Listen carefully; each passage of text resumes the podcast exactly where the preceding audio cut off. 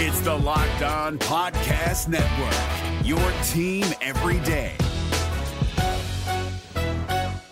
Is Auburn's performance in the transfer portal as bad as some fans are making it out to be? Well, Zac, I, I actually just finished crushing some chicken farm, and I'm I am freaking ready to rock and roll. You are Locked On Auburn, your daily podcast on the Auburn Tigers, part of the Locked On Podcast Network. Your team every day. Yes, welcome on into Locked On Auburn, your daily Auburn Tigers podcast. I'm your host, Zac Blackerby, and thank you so much for making Locked On Auburn your first listen every single day. We are joined today to talk all things Auburn, Cruton, and of course, transfer portal stuff, as well as we are joined by John Garcia Jr. He is the director of football recruiting for Sports Illustrated, and of course, the Locked On Recruiting Insider. Always a pleasure to have you on the show, man. And so I, I, I reached out to my audience, and they're like, man, what do you guys want to hear from John? And the resounding response, uh, as well as a few of the names that we're going to sprinkle in here today, was would love to know John's thoughts, kind of the outside looking in of how Auburn is performing in the transfer portal compared to other schools, John. Yeah, I, I, think when you start to use the word compare, I think that's where the feelings sort of change. You know, okay. I, I, think first of all, look, I mean, when you and you're looking at transfer portal additions at transition coaching staff, you're going to see bigger numbers. It just kind of is what it is. So if you're comparing Auburn to Miami or Oregon or USC, uh, you're going to see a, more volume at those schools for, for, the most part because they're rebuilding. They've got a totally new coaching staff, yeah. and they're dealing with uh, plenty of departures as well as as trying to add talent to, to the roster. So I think in that regard, sure, Auburn is behind and much more conservative. I think that's the right word um, in approaching the portal itself. But if you look at the end of the 2021 season and then filling needs thereafter, I think Auburn has at least positionally done a decent job. Obviously, you brought in two quarterbacks uh, and created what is, I guess, still an ongoing quarterback battle, right? So sure, yeah. we're still trying to see what that looks like. And, two of the three are were guys from the portal, and the other one was a transfer as well. So I think in that regard, no matter how good or bad the quarterback play is, the entirety of the room at the forefront, outside of Holden Geriner, is is a portal product. So I think in that regard, you did create competition at, at a really big position of need at quarterback. You tried to address it on the offensive line, and that's an ongoing process as as we now look past the May 1st deadline. So I think that's still TBD on the offensive line. Uh, and then you hit on defense with with certain prospects. Uh, I really love the DJ James pickup from Oregon. I think that helps solidify Auburn's secondary as, as one of the best in the SEC, which has really been the case consistently over the last few years, but yeah. maintaining that obviously important when, when you're in the SEC West. Um, so really, for me, the only big question marks is where are the pass rushers? Where are some of the front seven guys that I think can help Auburn, you know, going forward? You know, maybe there you could find a gripe or two. But again, overall, I think Auburn has done a good job in the portal and and kind of an expected job relative to the positions that they were attacking. You know, I think O line and D line or maybe where you you leave some room, uh, you know, for desire. Maybe wide receiver as well, but all of those are, are still TBD because as we're finding out, Zac, the portal is is kind of never ending at this point. There's still a lot of talent in there as we speak. Well, I think that's why some Auburn fans are confused or you know they don't really know how to feel because you see. I mean, hundreds. I mean, heck, there may be over a thousand kids in the portal. I, it wouldn't shock me at all and it's like Auburn's really kind of taken their time with this. But of course, you know, we're we're in it. You know, we're so like is this happening everywhere or is this just an Auburn thing? You know, I think every staff is approaching the portal uh, differently. You know, I mean, Lane Kiffin's like calling himself the king of the portal. You know, I mean, that's that's obviously rare. Yeah. It's not something we're seeing uh, across the board. Usually, again, those bigger transfer markets are schools that are either transitioning from one coach to the other or totally trying to rebrand what they're doing on one side of the ball because uh, while you want portal additions you also don't want to be portal dependent so i know college football fan bases are fluid and, and it fluctuates oh, yeah. day emo- emotionally but you don't want to be portal dependent either. You still want to, at your core, be a school who is, is able to develop uh, identified high school talent that you evaluated, got committed, and brought into your program, and then developed for Saturdays and maybe Sundays on top of it as well. So I think there's a fine line there that a lot of schools are still trying to figure out, and maybe Auburn is one of them. I mean, and conversely, there are schools that like really don't touch the portal very often. Like Notre Dame is not really like all over the portal, but they're still going to be a top 10 team that is going to contend this year. I mean, there's really no, I guess, correlation between we are hitting the portal very hard and we are contending. You know, Clemson's another that's not going to hit the portal hard, right. but they're probably going to contend. You know, there's really, there's no one pure way to look at it. Ohio State not hitting the portal hard, but will contend. You know, and and then conversely, schools are at you know Nebraska added like 12 players, uh, including multiple quarterbacks, just like Auburn. Will will sure. they contend? You know, I, I don't know about the correlations there. I think every school is totally different. Uh, it's like the NFL, right? You're building for team needs through the NFL draft. So in high, in college, you're looking at the high school and junior college players as your foundation, and the portal as more of a supplement than than the main pipeline in terms of talent acquisition. So it's it's a fine line, but it's still fluid. We're still only a couple years into this thing. Yeah, I, I, could see Notre Dame being like, "We're too good for the portal. We're not going to do that. We're not going to do that." No, I, I, think that's interesting, and just the dynamics of it all. You know, the the receiver, you know, Worsham that came to Auburn, like it's just wild to me that this is his third. He's going into his third year of college football, and he still has four years of eligibility. Like that is just an amazing thing that we would have never seen two or three seasons ago. And it's like this is like you know, I mean, you might as well have just gotten him out of out of high school, you you know. And so probably not an instant impact guy, but I think there's a ton of those. I think there's a ton of those throughout the transfer portal with these redshirt freshmen and redshirt sophomores that also have a COVID year. I mean, they've got ages, ages of eligibility left. And that's really the hard thing. You know, we, we see all these stories about schools that change coaching staffs and they're trying to get up to that 85 limit. Yeah. That's not an issue in the SEC. Usually it's the opposite, right? In the SEC, it's like, we need to cut down to 85. How do we do this? Do we start processing players? We start cutting guys, encouraging them to hit the portal. Right. There's really no one method for it, but but yeah, the eligibility issues in, in college football roster management are really hard to navigate. You know, in, in a lot of respects, the NFL is a little bit simpler with all of that. So uh, it's another thing that we're still on the forefront of because those those players who were playing in 2020 all got that year. So until we get to what the 2025 season, then finally all of those guys will be out, and that that issue will no longer you know be here. But uh, obviously that's a long way away. Yeah, that's that's forever. I mean, who knows what college football will be doing then? All right, there's a name in the transfer portal that Auburn fans are very interested in. We get John's thoughts on him in just a moment. It's Kubota Orange Day. Shop the year's best selection of Kubota tractors, zero turn mowers, and utility vehicles, including the number one selling compact tractor in the USA. And now through June 30, get 0% APR for 84 months or up to $3,300 off select compact tractors. See the details at KubotaOrangeDays.com. Your family, your land, and your livestock deserve equipment they can count on. So find your local dealer today.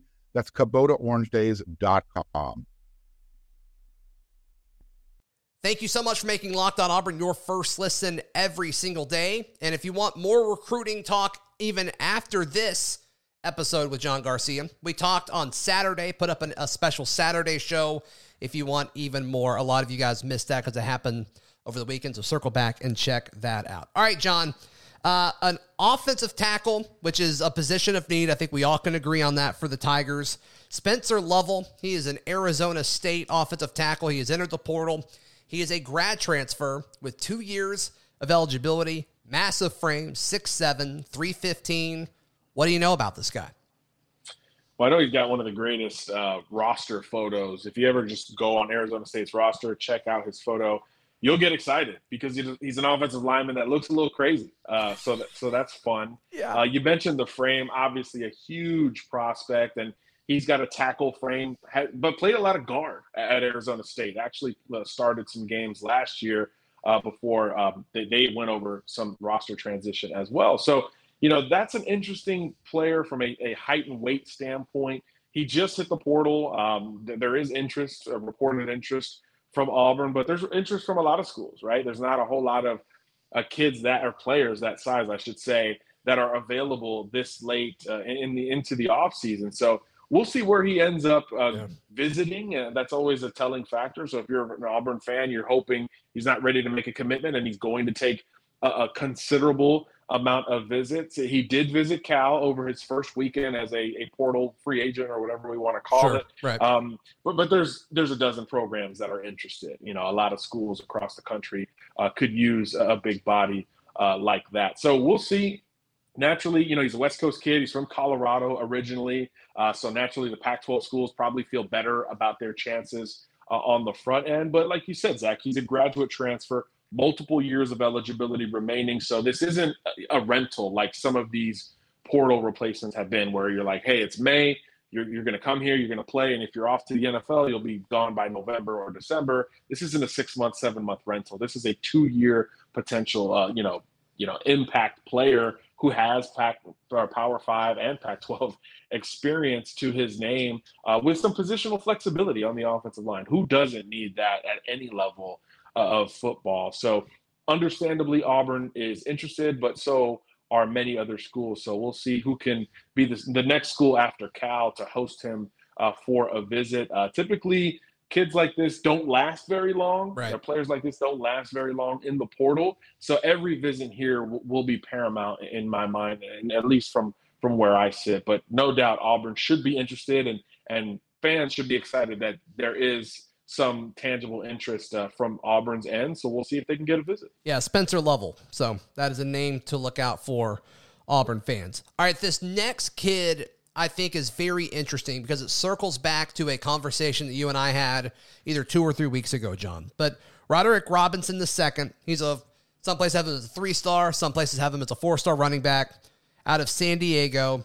He put Auburn in his top six earlier this week. Auburn, Oregon, there's Cal again um, Tennessee, UCLA, and Arizona. So obviously he's from California, John. And so it's like, okay, it makes sense why there's, you know, a lot of Pac 12 folks, but some SEC in there as well. But what is so interesting to me about this is a few weeks prior, he put out his top nine, and Auburn was not in his top nine, but they found a way into his top six. And you and I talked a few weeks ago about how Bryan Harsin and his staff they don't care if, you know, it seems like they're out of it. They're going to keep pushing and keep pushing and keep pushing. To me, that's telling, right? 100%. And, and what changed was a visit. You know, you got to campaign for visits because otherwise, how's a kid going to know what your program has to sell beyond the top couple of schools in the country, right? So I think that was the biggest difference. You pair a visit with Cadillac Williams, and then you all of a sudden put all those things together. And then you look into it a little bit further and say, well, his family has roots in the state of Alabama, so they oh. surely know uh, about Cadillac Williams. You know, the, the kid grew up uh, in the South. I think his dad's from Birmingham. He spent time in South Carolina, so that you see some of that SEC influence in his top six. Um, but it's it's truly national, right? Four Pac-12 schools, a couple of SEC schools. So the next step in terms of contending for Auburn is another visit, an official visit at this point. And what's good about a kid with the top six is that when he takes his five officials, he'll eliminate one school before he tells us he's eliminating that school because whichever school doesn't get the visit is probably out uh, at that point. So, yeah, I think Oregon's going to be a factor here. I do think Auburn and Tennessee will each be factors in this race. And then you look at the style here, and I think that that's where it gets interesting because this is not the smallest running back in the country. This is 6'1, 230 pounds. I mean, Robinson is a big, physical, downhill, very much an SEC Big Ten type of back from an athletic profile standpoint.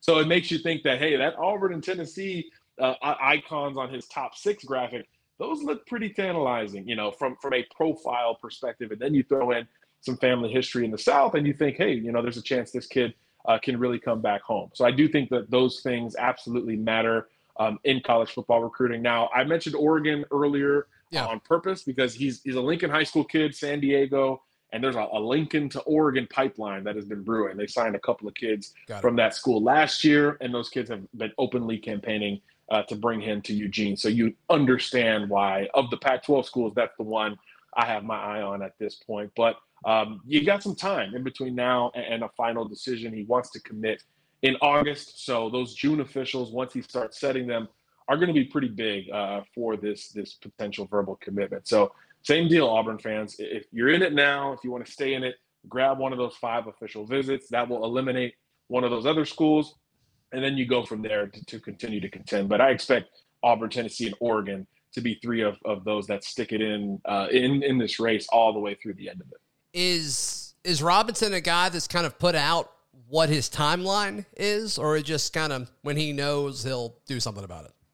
I think he'll take the trips and, and, and make a decision before the season, which is very common uh, with, with a lot of these rising senior recruits. They want to commit in July or August and be done with recruiting so they could focus on winning a state title or putting their all into into their teammates for their last ride at the high school level. I thought I saw an August commitment date uh, in a report I was reading earlier from On Three, so I'll, I'll double check on that. But but typically these kids want to make decisions leading up to their senior year uh, for the most part, uh, and I think Robinson is one of those.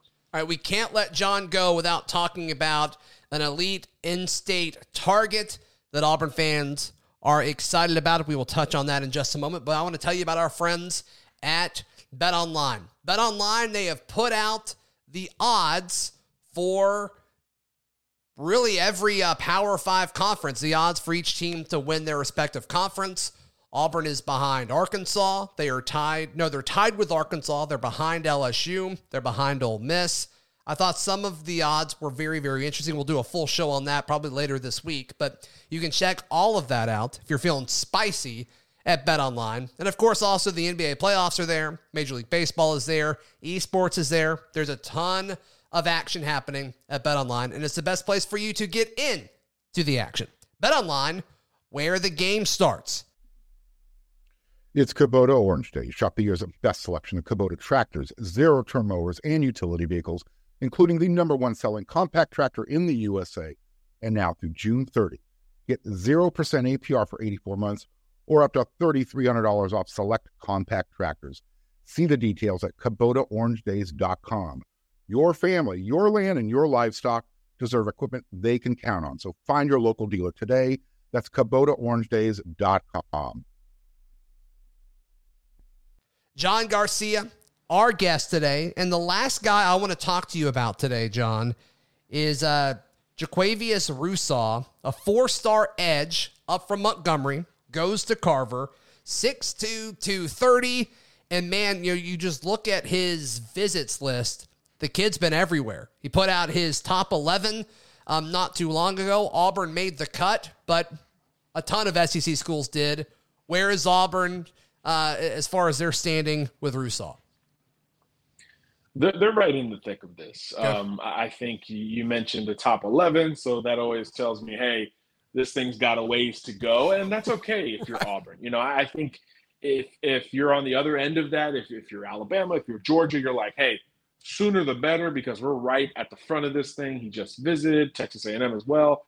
We feel good if he's ready to go right now. If you're Auburn, you're like, yeah, he visited once. We need to see if he can come back to campus. Him and, and James Smith are kind of tied at the hip, the other elite defensive lineman from Carver Montgomery. C- can you get another visit out of that duo in May or in June? Um, and, and, maybe you go from there. Um, but you don't want them to be lining up for commitment here very soon. But I don't think either will be done in the coming month. I think each of these elite pass rushers will take this into the season, possibly uh, for in season official visits, which is kind of becoming a thing of the past because all these kids are taking spring and summer officials, but there's still something to be said for that in game, in this case, Jordan Hare official visit where you, you feel the fans in a big game like the Iron Bowl, like any of this SEC West game is a big game.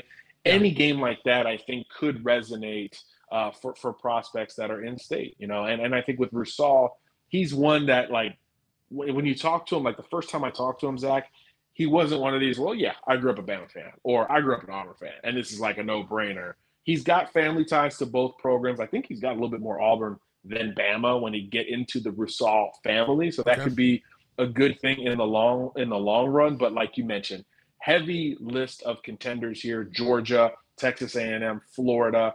Bama, all going to be uh, very much in this race for for the long stretch. Uh, and then they both got Alabama State there as well. So Auburn is not the most hyper local school on the list, but uh, certainly if an HBCU school pulls either uh, of those two uh, Montgomery uh, natives, that would be a big deal. But certainly Auburn is going to stay in this race, and I would be surprised, Zac, if they didn't get at least one more visit before the, the list got cut again. And, and I think you're in good shape if, if you get another trip out of Qua Russaw. Uh, and out of the duo, I think Russaw is more likely to end up at Auburn than Smith, uh, as far as we can tell at this point.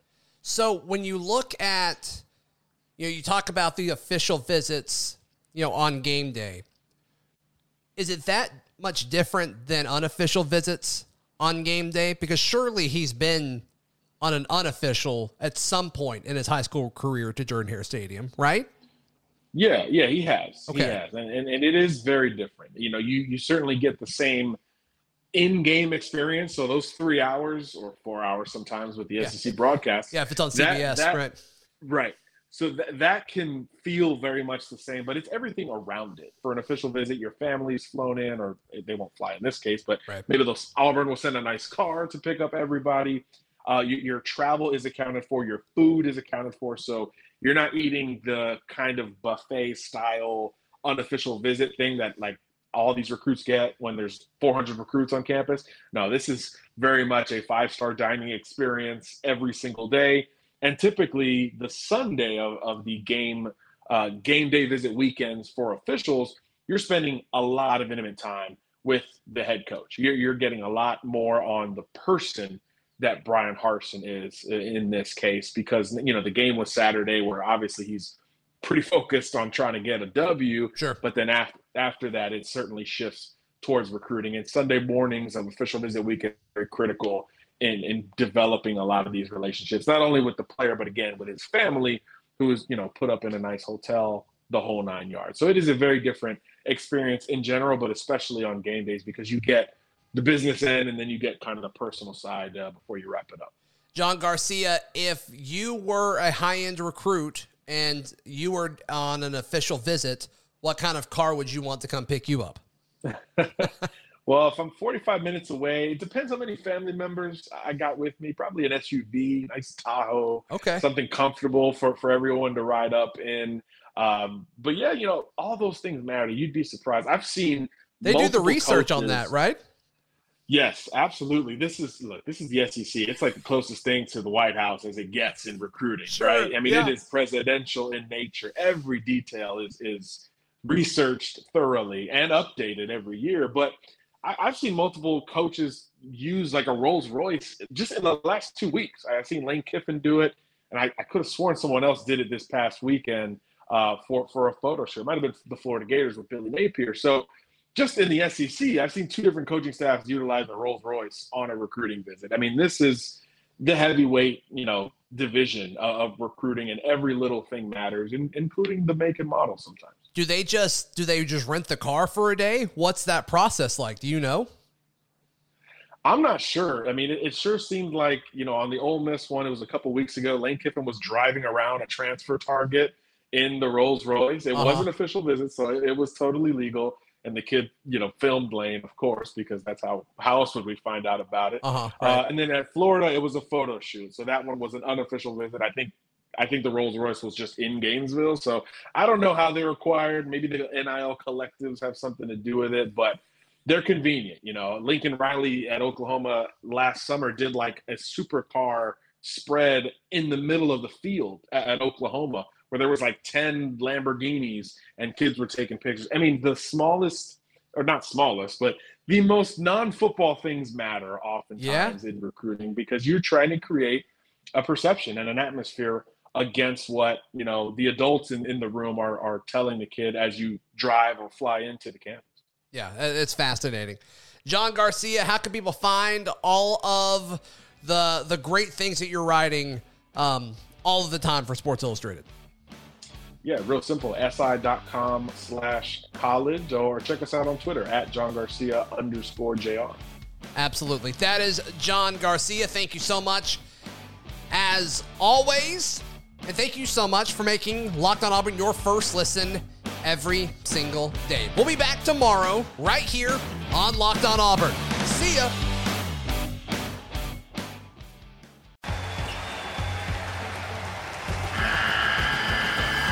The NCAA tournament is almost here, and listening to Locked On College Basketball will give you the edge you need to dominate your bracket. So don't wait. Find Locked On College Basketball on YouTube or wherever you get your podcasts.